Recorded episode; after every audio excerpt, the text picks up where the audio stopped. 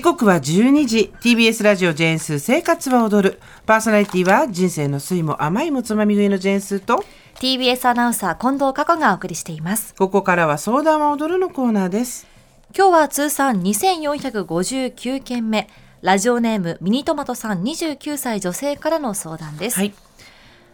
スーさん近藤さんはじめまして。はじめまして。ラジオネームミニトマトと申します。29歳女性未婚です私は将来海外で働いて生活することに憧れ学生時代に1年間海外留学をした後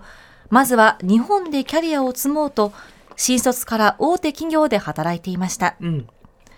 去年仕事での人間関係やジェンダーギャップへの憤りが臨界点に達したことをきっかけにかねてよりトライしたかった海外での職探しを始めました。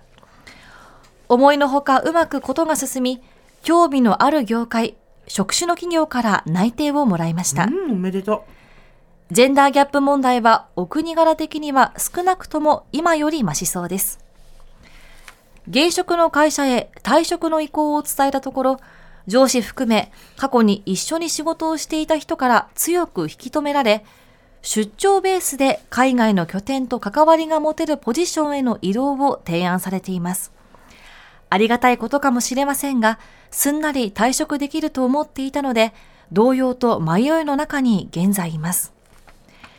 現職の大手企業で提案されたポジションに就く方が、再び転職しようとした時に有利に働く可能性はあります。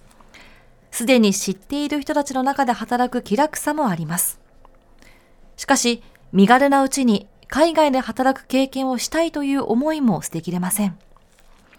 こちらは、まだ憧れの域を出られないため、現地で理想と現実のギャップを思い知ったり、苦労したりすることも大いに想像できますが、それも含めて経験したいという思いがあります。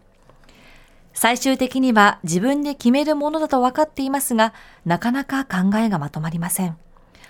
お二人ならどのような軸判断を持たれるか、アドバイスをいただけませんか？判断軸を持たれるかアドバイスをいただけませんかよろしくお願いしますということです。はいミニトマトさん29歳だから過去にあんとほぼ同い年ですね。じゃあ同世代としていかがですか？いや、私はこのし学生時代から海外で働いて、うん働くことに憧れて留学もして準備していたことから今このもともと持っていた根本の自分の夢を達成できるかもしれないチャンスがあるならぜひ行ってほしいと思いますね。でこの仕事での人間関係だったりジェンダーギャップへの憤りがあって、まあ、それに踏み切ったということなので今会社の方にまだ残ってくれって提案されてるかもしれないけども結局て残ったところでこのもともとこの描いた自分が思ってしまったジェンダーギャップへの憤りなどは解消されないとは思うんですよこの会社にいる限りは。うんうんなのでやっぱり自分が思った道夢描いた道を進んでこういうことを学んでまた帰ってきてそれを生かしてほしいっていうふうに思いますね。うん、私も完全にその話に同意だわ意見に。うんというのも今過去にが言った通りジェンダーギャップへの憤りと仕事の人間関係が背中を押すことになったわけじゃん。はい。もともと海外で働いて生活するっていう憧れと理想があって、でそれに「えい!」って最後に押し出してくれたのがそのジェンダーギャップと人間関係。はい。で今引き止められてるけどその「えい!」って背中を押した要因はそのまま残ってる。うん。で憧れはなくなってない。で今ここに書いてある時に今の仕事への愛着とか、んそれを手放すことの惜しさとかそういうこと一切書いてないんですよ。大きな企業の看板っていうのが次の転職する時に有利かもっていうことしか書いてないじゃないですか。例えば今の職場の人間関係がすごく良くてその人たちと離れるのが嫌だとか実は今関わっているプロジェクトが実はこの業界に入った時には夢で、んそれを達成したいとかってことがあるならまた考えると思うけどそうじゃなければ全然もう海外行っちゃいっちゃいですね。うん。のですごいあのしまったっていうこともたくさんあると思いますよ。で今の会社の方が良かったってこともたくさんあると思うけど結果的にはそこから自分がどういうふうにやっていくかは、あのこれが最初で最後の決断じゃないんですよ。はい。最初で最後の選択ではないんです。そこ本当に、あの、耳をそば立てて、かっぽじってよく聞いてほしいんですけど、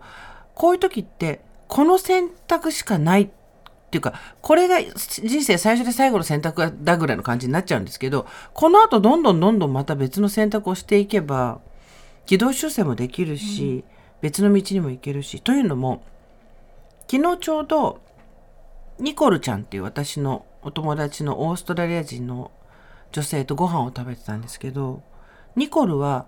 今いくつ？私の3つあと高校3つか4つ下なんですけど、はい。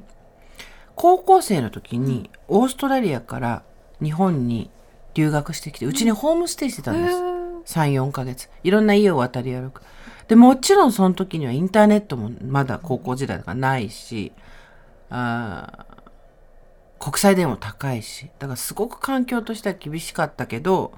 日本語も全然話せなかったです。一生懸命勉強して日本の高校行ってで1年暮らしてでそれで終わっちゃった人たくさんいると思うんですけど、彼女はその後千葉大にうん。留学生でやってきて2年行ってでその後ね日本でアルバイトとかいろんな仕事を転々として岡山にいたこともあったな東京だけじゃなくてなんとかと日本で仕事がしたいって言って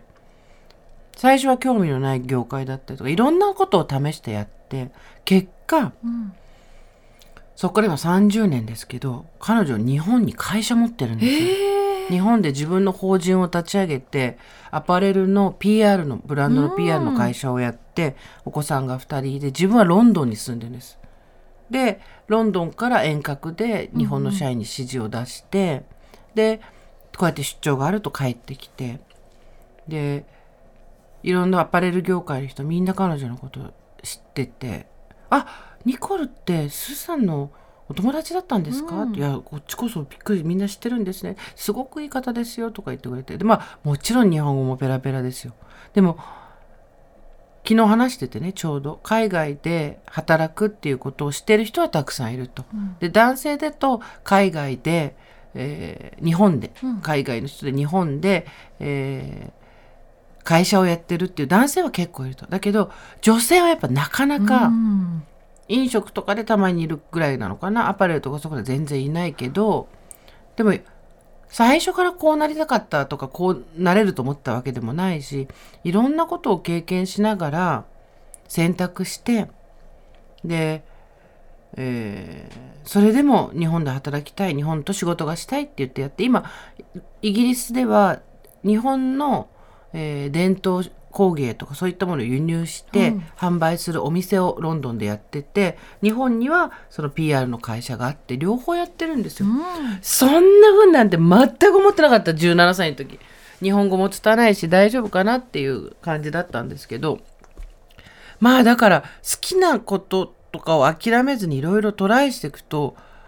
運も縁も開いていくと思うんですよ、だからミニトマトさんが今の場所にいた方がいいなっていうふうに不安になる気持ちもすごくよくわかるんですけどあのね、この話はまたちょっとゆっくりどっかで書くか言うか話すかどこでしようかなってちょっと最近思ってたんですけど、はい。変わりたいんだったら違う選択をしなきゃいけないんですよ。んで今いる環境がすごく好きでこのままいたいっていうことであれば同じ選択をしていくべきなんですよ。だけど変わりたいんだったら同じ選択をしてたら変われないんですよ絶対に。よく一流スポーツ選手とかまあそういう人なんだろう漫画家でも何でもいいんだけど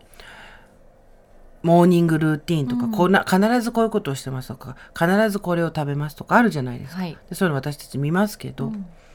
あれって試行錯誤の上今ベストな状態っていうのを自分で見つけて、これをキープするためにそれを選んでるわけじゃないですか。あれは選択の連続を私たちは見させられてるわけですよ。で、なぜその選択をするかというと、それによってベストの結果が出るっていうのが体感として分かってる。それがで出なくなれば変えるでしょ。で、ここが問題で、私たち一般人は、あれをあれをやれば自分の人生もなんか好転しするんじゃないかとか思っちゃうんですけど、試行錯誤の選択の繰り返しの結果なんですよ。だから我々もこれがベストっていうところに行くためには今の生活環境仕事環境自分自身に対して不満がある文句がある嫌なところがあるんだったら違う選択をしていかないと。でお失敗しますよ多分。だけどまたそしたら違う選択違う選択っていうのをしていきながら誰かに勧められたとか載せられたってことじゃなくて自分で考えて。で自分のベストのところにそうやって近づいてってそれでルーティンができていくわけじゃないですか。うん。でだからミニトマトさんは今ここ選択なんですよ。で今までと同じものを選べば変わんないです。はい。でも今までと違うものを選べばどっちに転ぶかは確かに事前に確約はできないけど変わります、で私は変わる方を選んでほしい、うん。なぜならそうしないと同じものを選び続けてしまうんですよ。マンネリと怠慢とそういうのってどうしても癖で染みついちゃうから、うんずーっと文句言ってるけど選択を変えないっていう会社員はたくさんいると思います。で今ここでチャンスが来てるから、うん変えるしかないと思うんだけどね。うんねしっかりね海外での生活を見つけて泣いてももらってるっていうところまで来ているんですし、そう。自信を持って、うん、何言われても一番どこに立ち返ってくるかって言ったら私は自分の人生を変えるために違う選択をするっていう、その一文だけでいいです。すべてのことはそうだと思う。自分の人生明日何を着るか誰と付き合うか何を食べるか、うん。全部そう。変えたかったら違う選択をしないと。今変わるタイミングだと思うんで応援するんで頑張ってください